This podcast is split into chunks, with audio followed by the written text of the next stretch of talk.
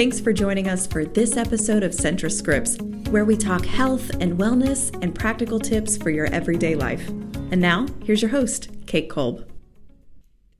Thank you for joining us for our newest episode of Centra Scripts. My name is Kate Kolb, and I'm here with Dr. Jerry Price, who is one of our fine physicians here with Centra. Dr. Price, thank you very much for being here today. It's such a pleasure to uh, meet you and be able to talk about this topic of flu today. But before we get started with that, I just want to kind of have have you introduce yourself a little bit and give a little bit of your background for us. Sure, Kate. Uh, thanks for uh, having me uh, today. I came to Lynchburg where my wife and I did in 1986 uh, after uh, graduating from East Carolina uh, School of Medicine. We came here from we were here from 1986 through 1989 with uh, where I did my residency here at Virginia Baptist Hospital. Starting in 1989, I joined Lynchburg Emergency uh, Physicians and have been uh, practicing uh, emergency medicine for 30 plus years. Okay. And also currently I'm medical director of the Gretna emergency department, which is a satellite okay, uh, yes, yeah. ER for Centra,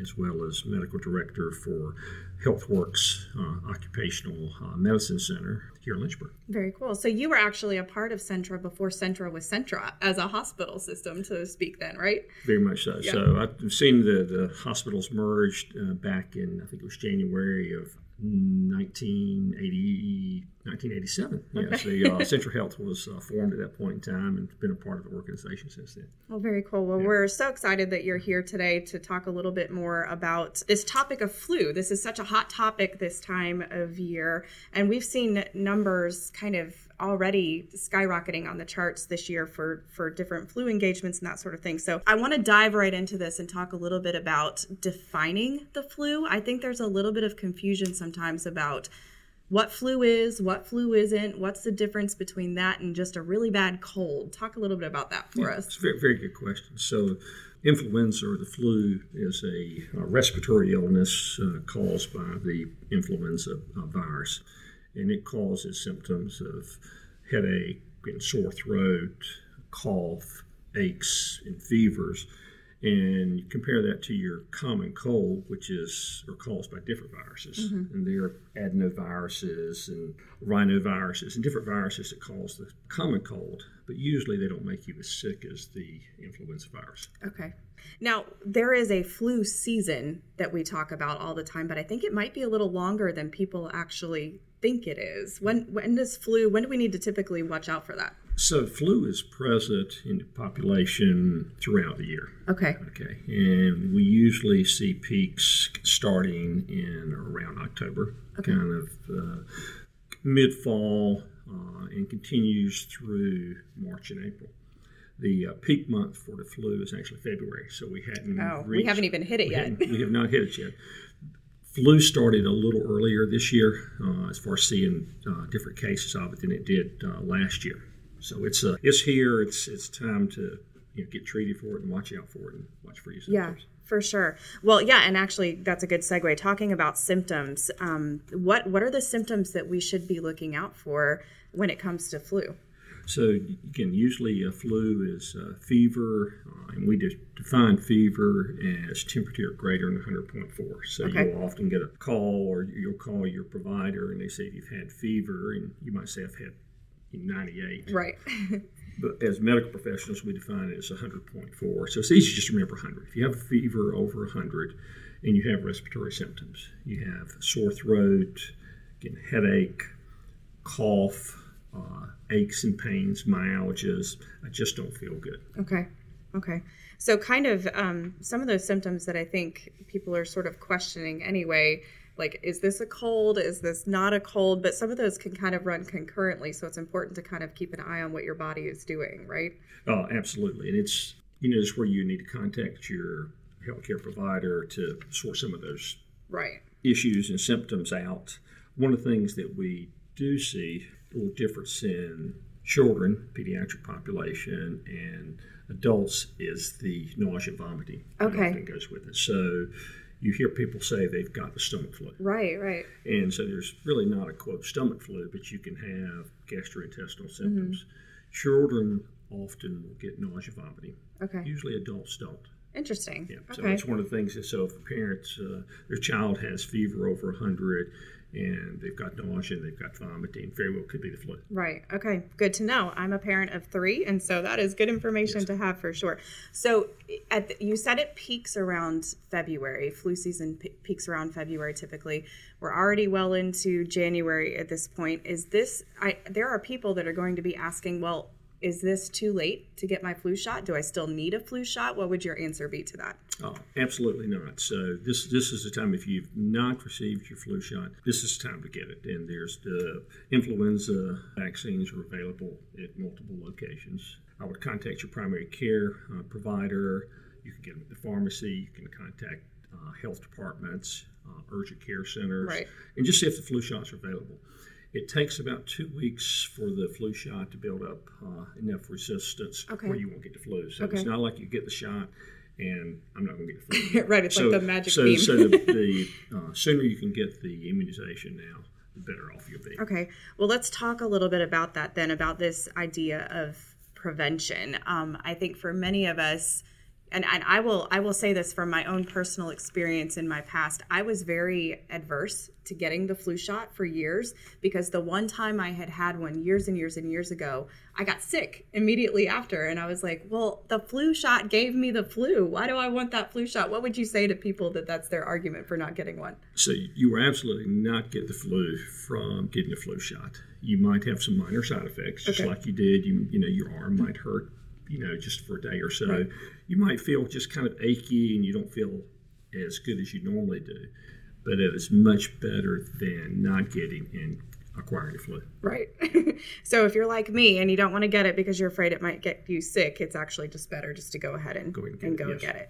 Well, okay, so getting your shot is super super important. We've talked a little bit about where to find those around in the area. I know this time of year it's it's a little bit all over the place. So you you said you recommend making some phone calls and that kind of thing. Yes, I would, and it's uh, the issue with the uh, flu shots, and you might call and you this where I usually get my medications. They're out of it, and so the CDC has to decide about six months before the flu shots are out what is going to be in that flu shot for this year. Okay. And so they do the, the great job of looking at prior strains of flu and what caused it, and you know you have to order the amount that you expect to use. You know, almost you know three, four, five months ahead of time. Right. So that's why you all of a sudden you've got a you know a big flu epidemic and people coming in and there might not be available. But don't don't let that discourage you. Call somewhere else and get your flu shot. Okay, good. Now, are there other things that you can do in addition to getting your shot that can prevent the spread of flu? Yeah, so the common things that we always uh, talk about as far as prevention, if you have any type of uh, respiratory symptoms, is you know some common sense things. When you're coughing, is to sneeze into your elbow. Right? Use tissues if you get sick. You know, get a get a box of tissues. Get a trash can nearby. Dispose of your tissues. If you have respiratory symptoms, whether it's the uh, flu or not, and you've got fever, you don't need to be out in the general population. right, You, right. you need to stay home from work, stay home from school Yeah. until you've been fever free for uh, 24 hours without taking any medication. Okay, and that's key because I think a lot of people are like, well, I haven't had a fever for 24 hours, but you have to also not have been on medication for 24 so hours. So no Tylenol or ibuprofen, Okay. whichever medicine you take, just you, know, you have to be off that for 24 hours. Okay, good to know. I love the um the sneezing into the elbow thing. I did that with my kids when they were younger, and they used to call it the cape. They were pretending like they were putting a cape around their face to do that. So if you've got little kids, you can make it fun even to try fun. to prevent that. And, and show and show them, teach them how to, how to do it. And you know, you oftentimes you'll uh, people will get a little self conscious about you know they, they are out and they go to the doctor's office and they've got respiratory symptoms and they'll have them put on a mask. Sure. And the reason is just you, because you don't want to spread the, the flu out. Absolutely. Just better safe than sorry and always to have that etiquette when you're in you're in public. But even better to not go out in public if you don't have to, if you've got those symptoms. Awesome. Okay, so we've talked a little bit about defining the flu, the symptoms, kind of early and ongoing symptoms, and then a little bit about that prevention um, with getting the shot and some additional things that you can do with that. Let's talk a little bit about diagnosis. What happens when you are actually diagnosed with the flu? Because I think sometimes it can just feel like, you know life is over for a little bit and you don't really know what's going on so I know when you go into the doctor's office, you can you can be swabbed for flu. What does that look like in terms of the testing phase for that? So the uh, flu swab, it takes when you go in, it takes 15 minutes to basically run that test, and it's a good test if it turns out to be a negative. If you go in, you have a you know a negative swab, you're like you know, probably don't have the flu. Mm-hmm. Got a positive uh, swab. Other things can cause that to be positive mm-hmm. too. So the the test is not an absolute, okay. and the test is actually not even recommended for everyone. If you go in and it's flu season, which it currently is, right right in the middle of mm-hmm. it, and you've got the symptoms of the flu, then most likely you will be prescribed uh, antiviral medications for it. Okay. The question comes in as to when your symptoms started, because that defines if you're able to or you qualify for the antiviral medications. Okay. So you have to have been your symptoms have started um, 48 hours or less if you mm. go in and you come to see me in the office and you've had symptoms for four days, the uh, flu medicines will you, you, probably would not be prescribed a flu medicines okay. unless you've got some really you're really sick with it and some other things that are going on. Right. But just okay. for somebody to come in with the flu, you, you would not get it. 48 hours or less. So it's key when you start having symptoms, and especially when you start having fever, right. that you you can get tested and okay. Um, get examined. Now, we talked a little bit about this, you and I did, um, when we were talking earlier, that just because it's negative doesn't mean that you don't have the flu. Is that right? Correct, yes. So if, it, if it's negative, there's a small percentage that you that you still have the flu, but again, it's it's based on a clinical diagnosis. Right. Got right. it. So there's again, there's other things that can cause. You could, you know, you could a kid can have an ear infection. Mm-hmm. Ear infection can be caused by the flu. Sure. So okay. is it a you know do you is it a bacterial infection that you'll need antibiotics for? Is it, you know, this is a flu, the flu swab comes back positive, right. it's probably coming from your flu. That's why it's so important to be able to go see a medical professional about it and not try to self diagnose when it comes to things like this. We often do that. We do yes, that. Yes, for sure. All right, let's talk a little bit about strains because we hear uh, in the news a lot from year to year. You talked a little bit about it a few minutes ago when it talked about the development of the flu shot and how the CDC has to sort of develop that six months in advance and that sort of thing. But they do it based on what they think the strain is going to look like for the year. So tell us a little bit about what the difference is between this strain A and strain B. I feel like those terms get thrown around and people don't really know what that means. Yeah, so there's for great information, you can there's you can go to the cdc.gov mm-hmm. and pull up information, and that website will give you where the flu is active in your area okay. and the different types of flu. And it changes as this kind of season goes okay. on in different seasons. So I recommend again the cdc.gov. But for this year through uh, last week, we were seeing primarily type B flu. Okay. About 60% or so of the cases are type B, about 40% are type A. Mm-hmm. But it varies with the different populations. So it's kind of interesting that the pediatric population up to young adults through age 24 have been predominantly type B. Mm, okay. okay. From 25 to 65 have been sort of a mix, both A and B. Mm-hmm and the over 65 population has been primarily A. Okay. So we're seeing all, all strains. Yeah.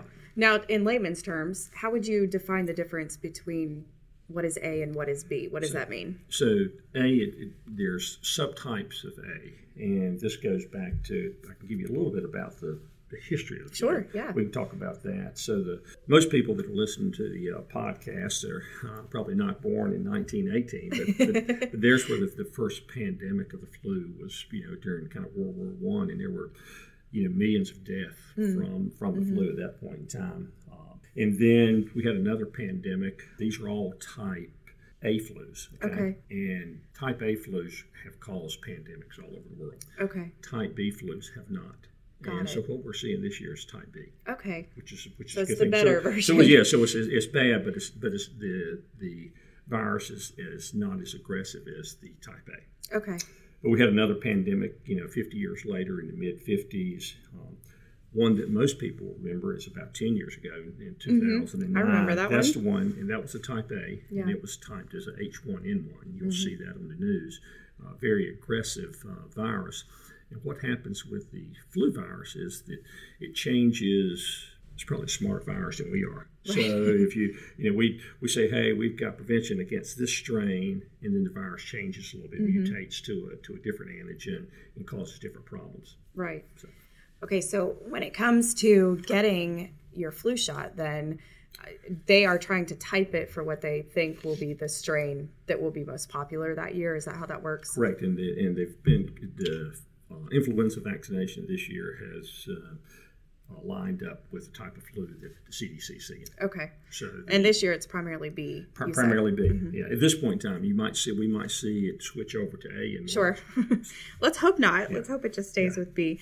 So if you end up contracting the flu and you get diagnosed with that, and you're starting to get treatment for that, is it an automatic blanketed yes that everyone in your family needs to also receive treatment, or how does that work when you live in a household of people? Yes, that's a, that's a great question. So, the recommendations from the uh, CDC is your household contacts do not get treated unless they've got diseases of, you know, kidney problems, they've got a lot of comorbid mm-hmm. issues, kidney problems, you know, severe diabetes, those okay. sort of things. And then they will put them on prophylactic treatment. Okay.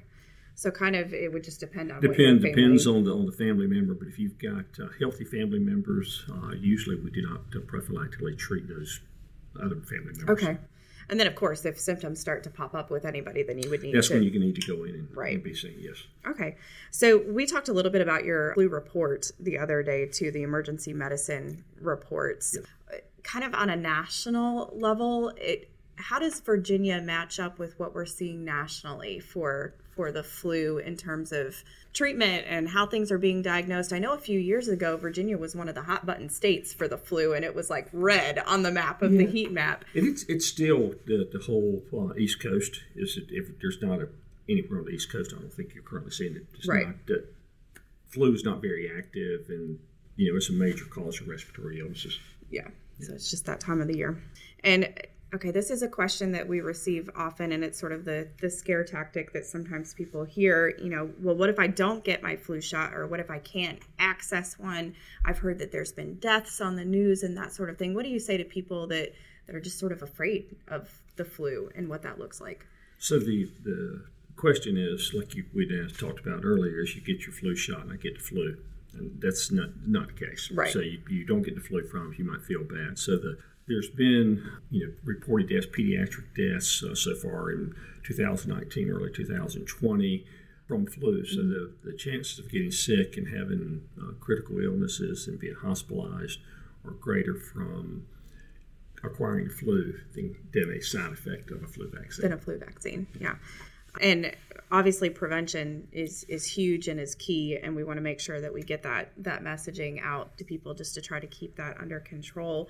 But we also don't want people to be afraid that there's a pandemic waiting to happen at any moment either because what we're hoping is that through education and wellness prevention people are starting to sort of get on board with that and um, that education is going to hopefully keep those numbers down going forward. So that'll be good i think hopefully all right, so we we talked a little bit about the diagnosis. Then, what does treatment for flu actually look like? I think that there's a little bit of a discrepancy maybe in what people think that they should be doing when they are treated for the flu, and and kind of what does that look like? Yeah, so the the flu is a clinical diagnosis the uh, laboratory test certainly can supplement that and, and, confirm it. But if you're having symptoms and you go, the, the treatment options or give you antiviral medications if you present less than 48 hours right. after your symptoms. Mm-hmm. And there's basically four medications that have been currently recommended for flu treatment. Okay. And the most common is uh, Tamiflu, which has been around since 1999. Mm-hmm. Hard to believe it's 20 years. It's wow, that's crazy. 20, 20, yeah. uh, versus a uh, Xofluza, which was approved by the FDA in October of 2018. Okay. It's been on the market. So both of these are uh, medicines you uh, take by mouth. Mm-hmm. The difference in the Tamiflu is you end up having to take it for usually it's a five day course. Okay. Versus the newer medication that was approved last year, uh, the Xofluza is a single. Uh, you take one one dose. Oh wow. Okay. And so that's the uh, difference. Uh, cost is a factor. Okay. So you need to discuss that with providers and, sure. and, that sort of thing. Those are all costs are always a concern. And then there's uh, intranasal that we also use. And then there's a, if you get sick enough where you're in the hospital and you can't take anything by mouth, there's an IV. So there's okay. we've got it covered for all. So it's sort of a gradient, a gradient of treatment. Of yes. Yeah. options. Okay. And it doesn't the uh, it doesn't cure the flu. People say, okay, I'm you know go and I'm getting my medication, and now I've cured. You're not cured from the flu. Mm-hmm. It just it decreases your symptoms by about a day or so. Okay. So you're usually when you get sick from the flu or you're exposed to it. Let's, let's say I've got a cold now and I'm exposed to you as we're doing this podcast. Right. Is that it takes one to kind of four days for you to start. You know, Okay. incubate, and Right. then you will start having symptoms. But you're actually contagious about usually 24 to 48 hours before you start having symptoms. Okay. So sometimes you're contagious, you don't know. Great. Yeah, yeah. So, so you know, if you're feeling bad, you know, you really think about, you know, should I stay out of Right, the public right. eye thing. we should all just live in a bubble for three months during the winter. Is that what it is? when, you, when you get your fever, that's when you're, you're really shedding the virus tremendously. Okay. And that's when you're really contagious to other people. And the things we talked about earlier, staying out of the, the public eye. Mm-hmm. Sure. Well, if I suspect then that I have the flu and I need to go be diagnosed, what is my best course of action? Where do I go first? Yeah, so I, I think in there, there are a lot of options there in the area. There's different urgent cares you certainly can uh, go to that your wait times are, are not very long. Everybody's busy this time of year. You know, you can certainly call your primary care office, health departments uh, here locally. There's Johnson Health Center. So there's a lot of resources. People says, you know, I can't, I can't get an appointment, but you know, there's there's resources available. Right. And the, and the wait times probably the urgent cares are, are certainly less than they are in the emergency room. And if you go to the uh, emergency department, you know, there's a lot of you know, really sick people there. Right. You're, you're in a waiting room. You've got you know a lot of folks that are exposed. You're exposed Yeah. to different things. So I would say the urgent care would probably the Right. quickest way. So ideally, we want to say don't immediately go to the emergency room if you're if you're sick like that. You want to kind of go through these other.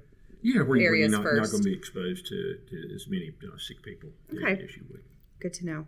I want to talk a little bit more about the medicine that we just talked about a few minutes ago on the treatment.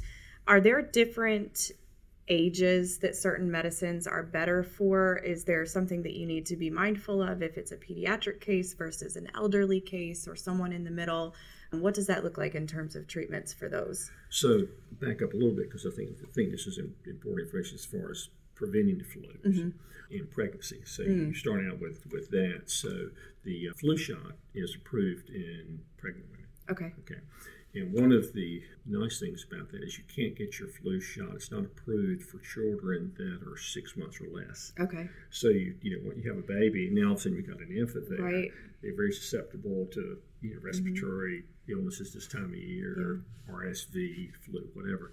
So if the mom gets the flu shot while she's pregnant, then it will protect that baby until she uh, she or he can uh, get their flu shot at age six months. Okay. That's when you can you can first get it. Good to know. So no, no, no contraindication during during pregnancy. If for some reason uh, your infant acquires the flu, treatment is available down to one month. The medications have been Oh, approved down okay. to four weeks. That's really good because I think a lot of parents assume that you can't treat infants when they get very, very sick like that. So all the way down to one month, one month these approved. medicines are okay. approved, and you know, a lot of time, this time of year in infants, we end up seeing a lot of uh, respiratory syncytial virus. Right. RSV is common. So is, is this the flu? Is it RSV? And this, you know, is, or is it routine ear infections? Mm-hmm. They've got fever.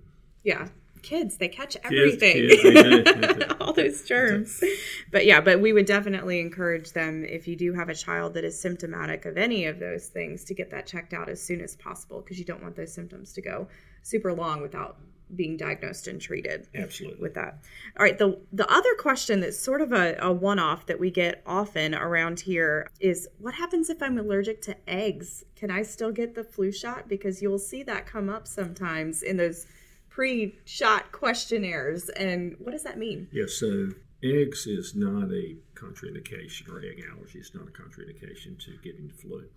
If you've had severe reactions from an egg allergy, recommend that you see your allergist, do a little testing mm-hmm. to see if you can take it. Most people can, Okay. but just if you know if you don't have if you've not had a severe reaction to eggs, you can you can get the flu shot. Okay, good to know. Well, that's good because I think sometimes that pops up in that questionnaire and people are like, well, I don't know what to do with that information. Exactly. so that's good.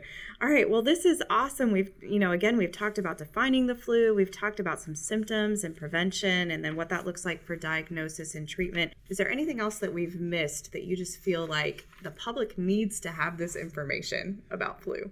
Um, I would just I wish I could show on my graph now because again it, we're you know peak season flu season is probably not here. Right. And I can't encourage you enough to if you've not had your flu shot to, to make that happen. The side effects are minimal. Mm-hmm. the benefits are a lot greater. Right right. If you um, acquire respiratory illness you know as we talked about the uh, prophylactic things are you know covering your mouth using mm-hmm. tissues. Keep yourself hygiene pl- plenty of rest, plenty yes. of sleep, and uh, stay home until you don't have a fever without any medications for 24 hours. Yeah, I think that's key, especially in all of this. Is the prevent the prevention side of things is absolutely key in making sure that's good. But if you've been sick, don't come back to work. Don't be the hero. Right now is not the time to be the hero. So if you've been sick, then what happens? You, you get your office workers or your you know, school friends and you know your basketball team, whoever. Right. You know, all of it now everybody's sick with, with right, which is great. And yeah. while we all want to be the person that shares lovely things with people, we don't want to be the person that starts a flu pandemic. Exactly so right. Nobody wants to be patient zero. Well, Dr. Price, thank you again very much for being here with us today and talking a little bit more about flu and all of these important features of, of things that we need to to learn about it and to operate with. And uh, once again, thank you guys for listening. This is always such a privilege to be able to talk with you, our community, and our patients. And we hope you stay tuned for our next episode coming soon.